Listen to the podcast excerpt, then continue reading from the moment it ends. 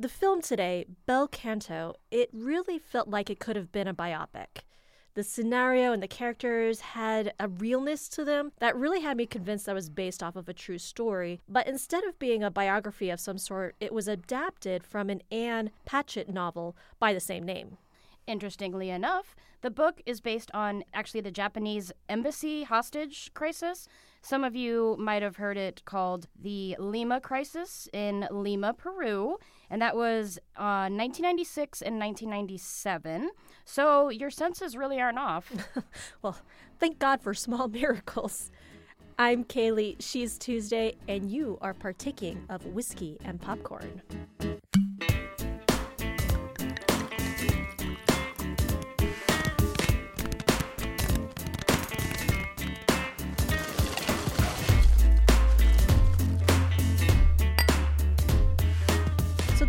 Takes place in some unspecified Latin American country. It could be Colombia or Argentina or even Peru. We are never told. And this country has invited a Japanese company to build a factory there. Businessman Katsumi Hosokawa, played by the esteemed Ken Watanabe, arrives in country with his translator Gen Ryo Kase, or it might be Case. Uh, unfortunately, apologies that I don't have the proper pronunciation of his last name. You might recognize him, though, from Letters from Iwo Jima. Hosokawa was enticed to come to that country because they promised to host a world renowned and ostensibly his favorite opera singer, Roxanne Coss, played by Julianne Moore. The party and all expectations go out the window when a rebel group hijacks the party, taking all the guests hostages. And we actually have a clip from the trailer of that. Mr. Sokawa, may I present Miss Roxanne Coss? It is a great pleasure. The pleasure's all mine.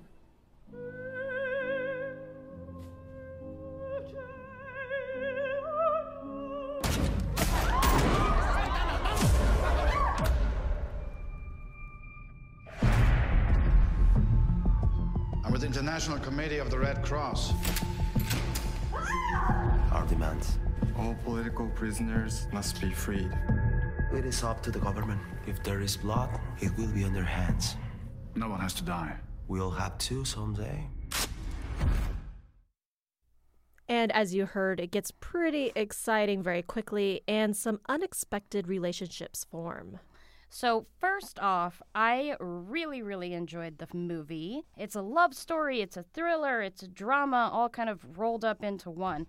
Now, according to IMBD reviews, I might be the minority with this opinion, and I'm completely okay with that. I had this emotional connection with the characters. They were all extremely well developed throughout the film, and, you know, it almost like a, a test study on what happens when this unlikely group of people are stuck in close quarters with one another. It like a sociology study of sorts. Totally. As the film progressed, I kept thinking that this was, you know, some form of Stockholm syndrome that everybody was experiencing.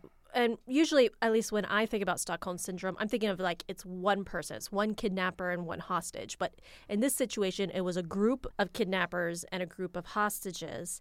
And it just made it that much more interesting because you're having that group mentality happen um, as you see each of the different characters kind of come to terms with being in this hostage situation, which spans over at, at least, I think, two months. Uh, they condense it all, uh, you know, within the movie, obviously, but a lot of time passes and it was just fascinating. And I guess that's what I liked about it because I wasn't necessarily expecting that from the trailer. And I haven't read the book. So I was like, oh, this is taking a, a different turn than I would have expected. Yeah, you think that they would be at odds the entire time, but they get to this point where they oddly enjoy each other's company and real bonds start to form. I do like that there wasn't really any key actor or actress in Bel Canto. Like there wasn't this huge massive starring role. The main group really gets equal playing time and there's these just special emotional moments in between different sets of characters. Also, huge multicultural aspect in this film and it it's done so well and it really kind of makes their connection even more true feeling and sometimes it doesn't even have to do with language. Even within the actors in this film, we had Japanese, English, Spanish, French, Polish, German, and Guatemalan. So, yay to interpreters.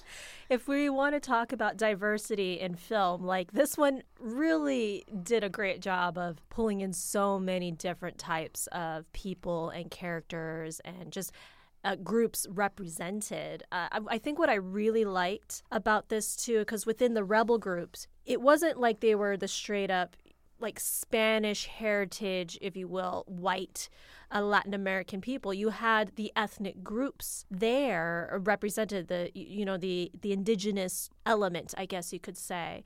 And one of the main, well, I, I get main in air quotes here characters. Carmen, who was one of the rebels, you know, she represented kind of the indigenous aspect uh, for for the group, and that's what I liked. But I think you're right. There isn't really a lead actor or actress in this film, but I for me it broke down into really two major relationships, and that was uh, with Roxanne and Katsumi, and then Gen and Carmen, who I was just in love with both of those storylines because they were it was so unexpected for me. It was so unique. What initially drew me to this movie was the fact that Julianne Moore and Ken Watanabe were the trailer makes it like leading this movie. And I love both of those actors, and I was really curious to see how they were going to play off each other. But I have to say, I found myself drawn a whole lot more into the Gen and Carmen story, which is so fascinating because Carmen, she asked Gen to teach her how to read and write as well as teach her some English. Mind you, he's a translator from Japan, so none of these languages are his first language, and yet he's teaching her how to read and write in her own languages, which I just found just delightful eh, on some level. And through this this time, which again, this is over a period of months, they start to fall in love.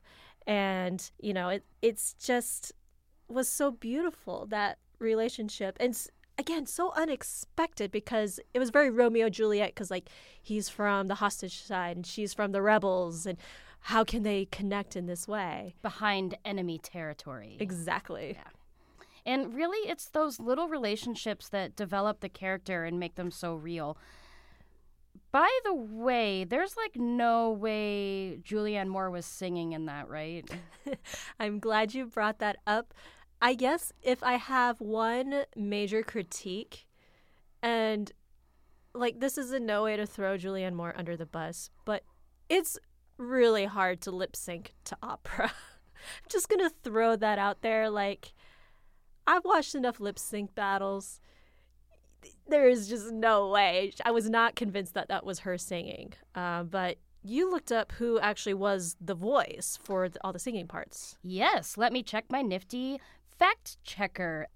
So she was definitely lip syncing. Uh, the name of the singer is Renee Fleming, and she is the actual voice behind Julianne Moore on Late Night with Seth Meyers. She's actually she talks about how incredibly embarrassing it was even to lip sync because in order to lip sync you still have to kind of bust it out, right? Or it's going to be obvious that you are lip syncing. So all these poor people still had to listen to her sing.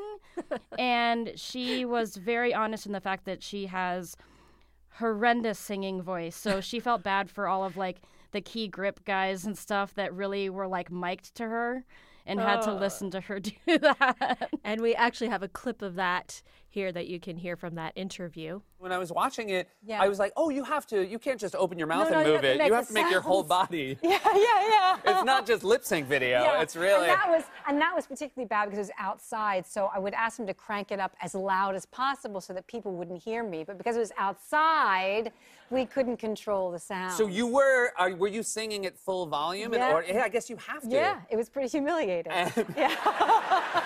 Was there ever a situation where people like would say, "Hey, you know what? You're not that bad," or were they? Paul Paul Weitz, the director, would say that to me, but yeah. I think he's you know you have he's to. Very nice. He's very I know Paul. Very, he's very he's nice. Really so. nice guy. But you realize everybody in the sound department can hear you because you're mic'd, so they're the ones who are there holding the boom, going. um, yeah, I just I had to think about that because I'm like the emotional play that like Ken Watanabe had to do with his face because his character is so in love with opera. He talks about how, as a kid, his father brought him to the opera, and that's where he fell in love with it. And we open with him actually listening to opera. So, you know, I'm just imagining them there on set and Julianne Moore having to do her rendition of some aria, which probably sucks. No, no judgment, but I couldn't do any better than she probably did. and he has to look emotionally moved. I'm like, I wonder how many takes that took. oh yeah, it it it probably was a nice sight to see for sure. I should mention this film does have a limited release, so you'll have to go online and search to see where it's playing near you. Here in Phoenix, uh, it's for sure playing at the Harkins Shea. But if you're outside of Phoenix, just go online, check it out. And if this is your first time hearing it, you're not listening to us enough. But subscribe to us on iTunes, Stitcher, and SoundCloud. Don't forget to also follow us on Facebook, Instagram, and Twitter. We put up all sorts of movie news, including our reviews, but then some. So if you want the latest in all things movies and maybe even some fun TV stuff, make sure to add us on e- any of those. And that is it for this episode. Thanks so much for listening. We'll catch you at the movies.